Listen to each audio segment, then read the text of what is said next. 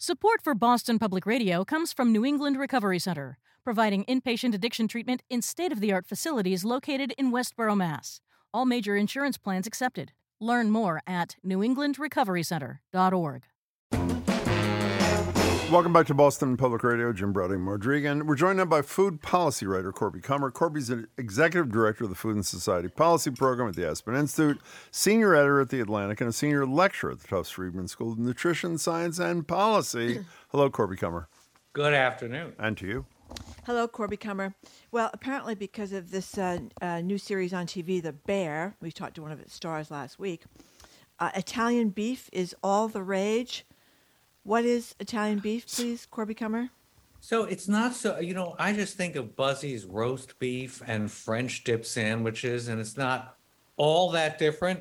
It's uh, thin sliced beef with giardiniera, which, as you all know, are vinegar, pickled, and preserved vegetables that often you will see in a wonderful North End restaurant in a giant glass jar that looks like a vase, beautifully layered with red peppers, carrots, cabbage. So there's all uh, manner of colors, and it generally stays there for years on end. And you hope they aren't serving you that giardiniera, but you know you can get it in the supermarket. So it's a it's a series of pickled vegetables, and it often has a special sauce with it, and they dip it with beef juices. Uh, dipped, dunked, and baptized in beef juices, according to a native Chicagoan who's the founder of Hank's Juicy Beef. So Chicago is raising its national profile, and so is Italian beef. And by the way, they're saying in the story we read that a lot of restaurants around the country that uh, serve these Italian beef sandwiches, the numbers are exploding. It's in fact changing their business, whatever. But uh, one of our uh, colleagues uh, checked because I don't know of a restaurant that serves an Italian beef sandwich like that in Greater Boston. The only one we could find in Natick uh, was in Natick, and we're hoping someplace called Culinary Delights European Sub Shop, uh, whatever. That was on Reddit or something. But if people could text us while we're talking to Corby at 877 301 8970, if you know of a place in Greater Boston that serves an Italian beef sandwich with, what's that word again? How do you pronounce Giard? Giardiniera. Giardiniera, whatever. If you yeah, know, the word for garden. Whatever. If you, you know, know, such a place, text us at 877 301 8970. You know, I, I forgot if we talked about this with Corby already, but um, I'm wondering because the bear has become kind of a hit on TV, what your friends in the restaurant business are saying about this show. Did we already ask you that? I think we, we did? did? yes. Can, well, did we're we? asking again. Did we? I can't remember. I don't did remember. We, we didn't talk to you about this? What they're saying, the idea of the workplace is accurate, and I really liked Saro Jeremiah's uh, op-ed in the New York Times saying yes, we did talk. It's that. stress, it's pressure that rings a that rings a bell and strikes a chord with people who've ever worked in kitchens. Okay, fair enough. Okay, so uh, speaking of meat, which I love doing. Uh, apparently, the Inflation Reduction Act, which we've been celebrating on the show, we all, it, it's mandatory to say imperfect, of course, is one of the areas of imperfection is apparently, as you have taught us, that the production of meat for us to eat is a huge part of the uh, uh, greenhouse gas problem, uh, depending on which end of the cow you're talking about, of course, which we're not going to debate with you today. Uh, and apparently, the Inflation Reduction Act, which was passed by the House on Friday, I think, Thursday, Friday, is on its way to the president, uh, uh, totally ignores the contribution of meat production to our environmental problems. One, is that accurate? And two, does that mean that the agriculture industry is even more powerful than the fossil fuel industry? That's a little provocative, isn't it? you know, it doesn't really totally ignore the emissions. It just doesn't address beef. And yes, indeed, Tyson Foods apparently spends more uh, in the percentage of its budget for lobbying than most huge corporations, although what that uh, is in gross amounts of dollars, I don't know. But yes, lobbying is huge, and Congress is not going to address beef production. So I don't think that it totally ignores it, but what it does do is uh, increase the money for improving soil health, reducing water contamination, and protecting pollinators and native plants. That might seem wishy washy and namby pamby compared to axing beef production, which a lot of plant-based protein companies and supporters would like to see Congress do, they're never going to do it. The USDA under Tom Vilsack, under his third stint there, has been really pretty active in trying to uh, produce this climate smart agriculture and farming practices. Lots of people say it's not as smart as it could be. What does smart mean? But I think it is smart. And that means improve soil health, which is, you know, the amount of farming that pays absolutely no attention and rapes soil and does nothing to increase its productivity and, you know, turn it into a dust bowl. Um, you have to regenerate soil. That's what regenerative farming uh, means. It's improving the soil. Water contamination. Uh, if that means putting a cap on Iowa pig farms and North Carolina pig farms that have enormous manure lagoons that are generally blowing and spraying manure directly on the Oh. lawn, often farmers of color who were the only people they were priced out of all land aside from what's around these huge manure pits. You know, I'm in favor of that. I don't think Congress is going to attack beef, and beef is the greatest greenhouse gas emitter of agricultural production. Remember during the pandemic how they managed to keep open all these beef places? I figured that was a lobbying thing too. Oh, yes. Oh, yeah. Essential workers and the uh, U.S. food meat supply was going to be drastically endangered. And they convinced Trump of this. And of course, they just made record profits and exported plenty to China. By the way, that connection was proven, was it not? The Trump administration and the. Yeah.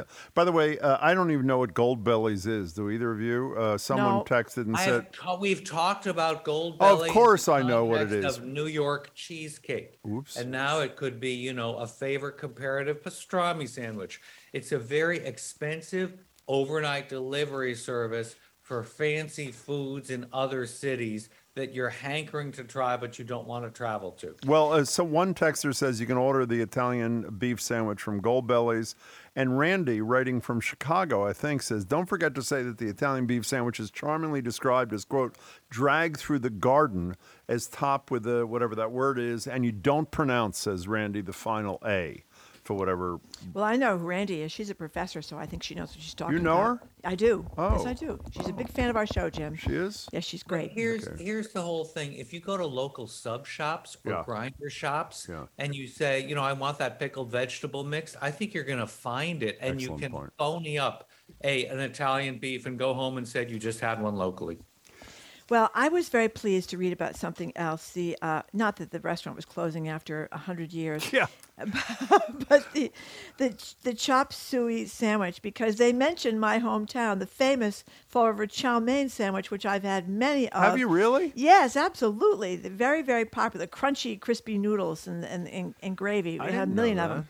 But but this is something different. It's the chop suey sandwich from uh, the It's the chow Salem mein- Low oh, it's the chop suey sandwich. Yeah. Yes, uh, at the Malo, uh, the Salem Lowe restaurant, and uh, apparently it's famous up on the North Shore, but it's shutting down after hundred years. You know what I love? This is a piece by Luke Pienson in the Boston Globe that is absolutely charming. And he goes and he has one of the last savory, saucy bean sprout sandwich, barely contained by a modest hamburger bun. And when you look at the pictures, because there's lots of pictures of this um, chop suey spreading out of what looks like a very standard uh, puffy hamburger bun. He tried to eat it like a taco, folding up the bread so it wouldn't spill out too much. But I just want to go out and find a chop suey and a hamburger roll in a supermarket and make it for myself because I can just imagine it soaking into the bread Yeah. way the Italian beef sandwich that Jim will be way overpaying for from Goldbelly is going to have those juices that spread into the bun and making a real mess when you eat it. But what Luke Penson's piece does is say this was really tied to place. People associated this with Salem, with their Aunt Bobby, as he had, who would introduce them to Chinese, really Chinese American food on Sunday nights. It's a part of their lives and a part of their childhood. And this attachment to place, the way your Fall River chow mein sandwich Exactly. you know, i- is something from your childhood. So they're going and reliving this. Apparently, there are other chop suey sandwiches in Salem. They're just not Lowe's, which was the authoritative version. Uh, several things. First of all, I'm not ordering from Gold Bellies. I'm ordering from Portillo's because this person just texted and said, Every Christmas, my brother from Chicago sends an Italian beef kit from Portillo's. It's our New Year's Eve tradition. That's number one. Number two, guess how much the chop suey sandwich cost at Salem Lowe's? Either of you know? Would it have been a dollar eighty-five? two dollars and ninety four cents. Oh Is there my a sandwich in America? And thirdly, the saddest part of the story, I can't remember. I think I spoke to Jamie about this, our coworker, this morning. After hundred years, why are they closing? And it, the answer is because the guy who owns the place is retiring. And if you say to yourself, if the place is such a legend in Salem, why are they not selling the place to somebody to keep? the uh, the legend alive. So if anybody knows the answer to that, now I have two questions. You can text us about it 877-301-8970. Neither of you have ever been to this place, have you No, in Salem? no, I've not been to this place Nor in have I. Been to Salem many times, but I've not had this. You know, speaking of that, uh, even though it's not on our agenda, since we've spoken about two sandwiches so far, uh, one of the things, and I don't know the name of the place, is a place in Salem that has great hot dogs. And even though Margery and I discussed the other day that every single hot dog you eat, according to the University of Michigan, takes 36 minutes off your lifespan, which means I've lost years.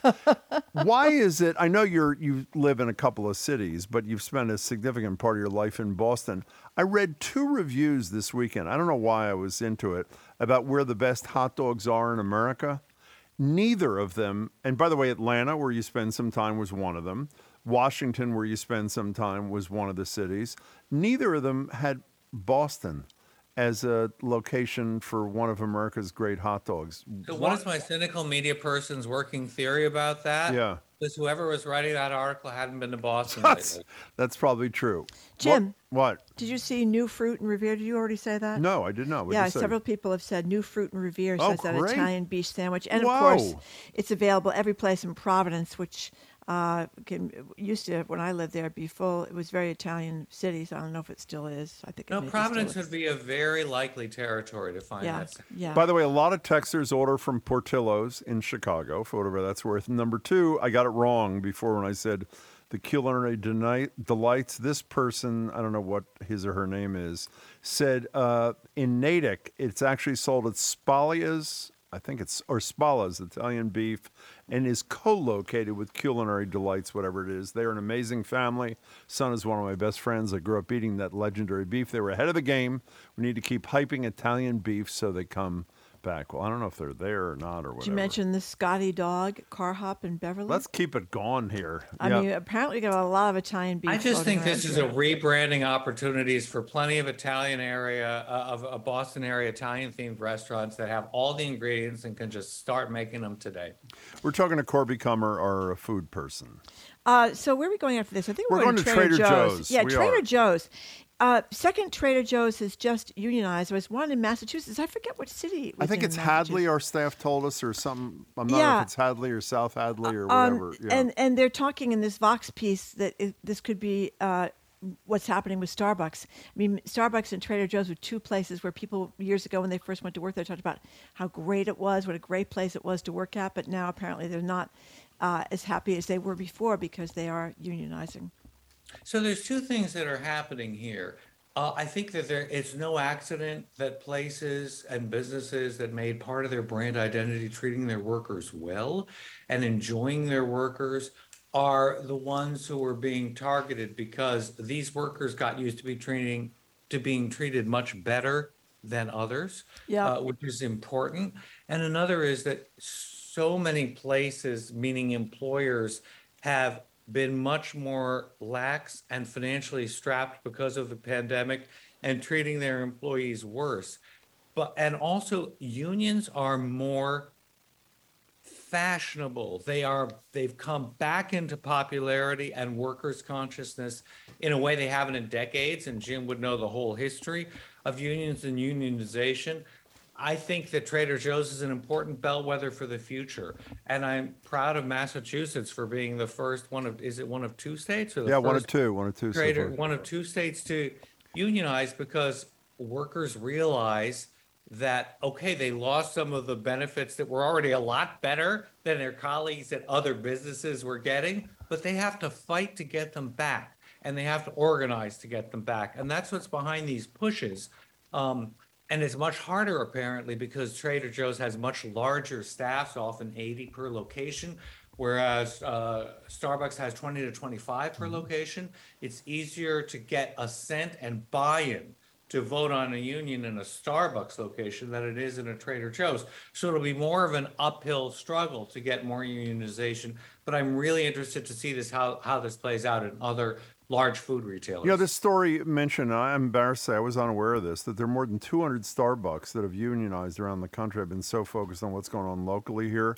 And apparently, which is really good news, is the organizing at Starbucks in particular, because the Trader Joe's thing is relatively modest so far, is gotten so much publicity that apparently it has elevated the percentage of Americans in general who say they would support a union if it were to be formed. Of course, they could help form it at their workplace, which is a really uh, like a groundbreaking thing. And thing. again, the, the liberal employee policies of Starbucks and Trader Joe's help build this um, po- um, publicity platform in order for the workers to say, we need better. It was good, but it's not so good now, Mm. and we need better.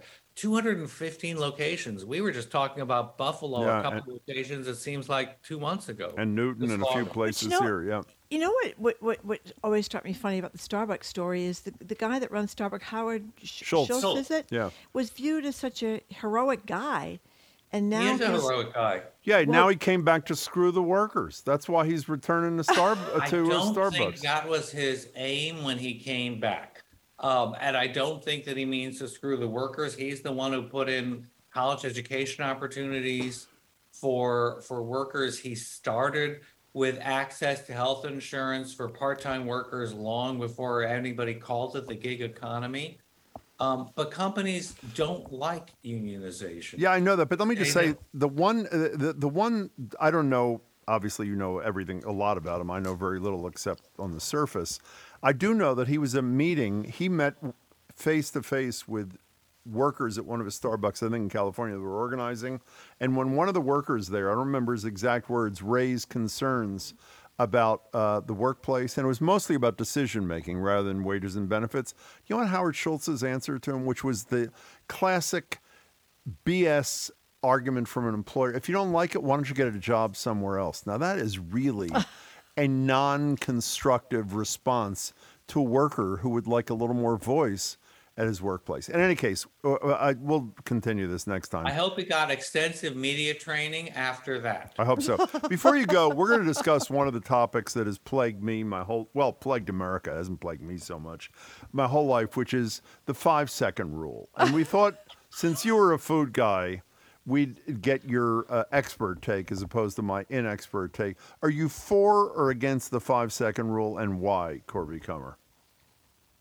I'm for it because I'm clumsy, and if I'm not dropping things on my shirt or pants, I'm dropping it on the floor, and I don't like to waste food. I am so Good proud man. of you. I Good am man, so Corby. proud of you. I never thought you'd take that realistic working man and Yep. woman's position. You did. It's beautiful. Well, it's not as good as you. Jim, of course, is for the minute and a half rule, but I think it's impressive.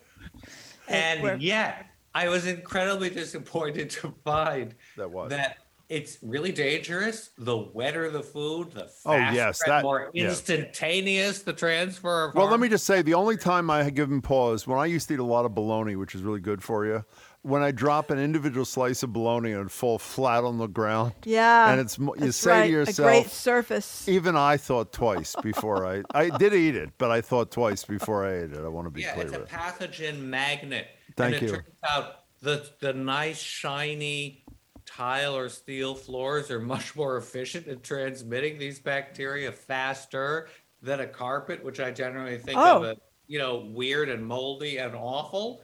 But that at least absorbs some of the liquid. So the wetter the food, the more instantaneous the transfer, and sadly you should throw it out. Um, But you know, even one of the researchers admitted to eating a couple of dry cashews off the Why not? There you go. By the way, we're going to. Reason we're asking, and we're going to ask uh, Lewis Black in a few minutes, is we're going to uh, discuss it with our listeners at the end of the Absolutely. show. Corby, it's great to It's see a you. very important you. story, and we're going to get to the bottom of it. I hope Margery's not mocking this topic. I'm not. I'm not mocking. I'm Okay, all. I'm all for it, Jim. I know these See food Corby. matters very important to you and to Corby Kummer. Thank you very much, Corby Kummer. We have been speaking with Corby Kummer, the executive director of the Food and Society Policy Program at the Aspen Institute, a senior editor at the Atlantic, and a senior lecturer at the Tufts Friedman School of Nutrition Science and Policy. Coming up, the Revs are with us. Reverends Irene Monroe and Emmett Price on the moral dilemmas of the day for another edition of All Revved Up. You're listening to Boston Public Radio, 89.7 GBH.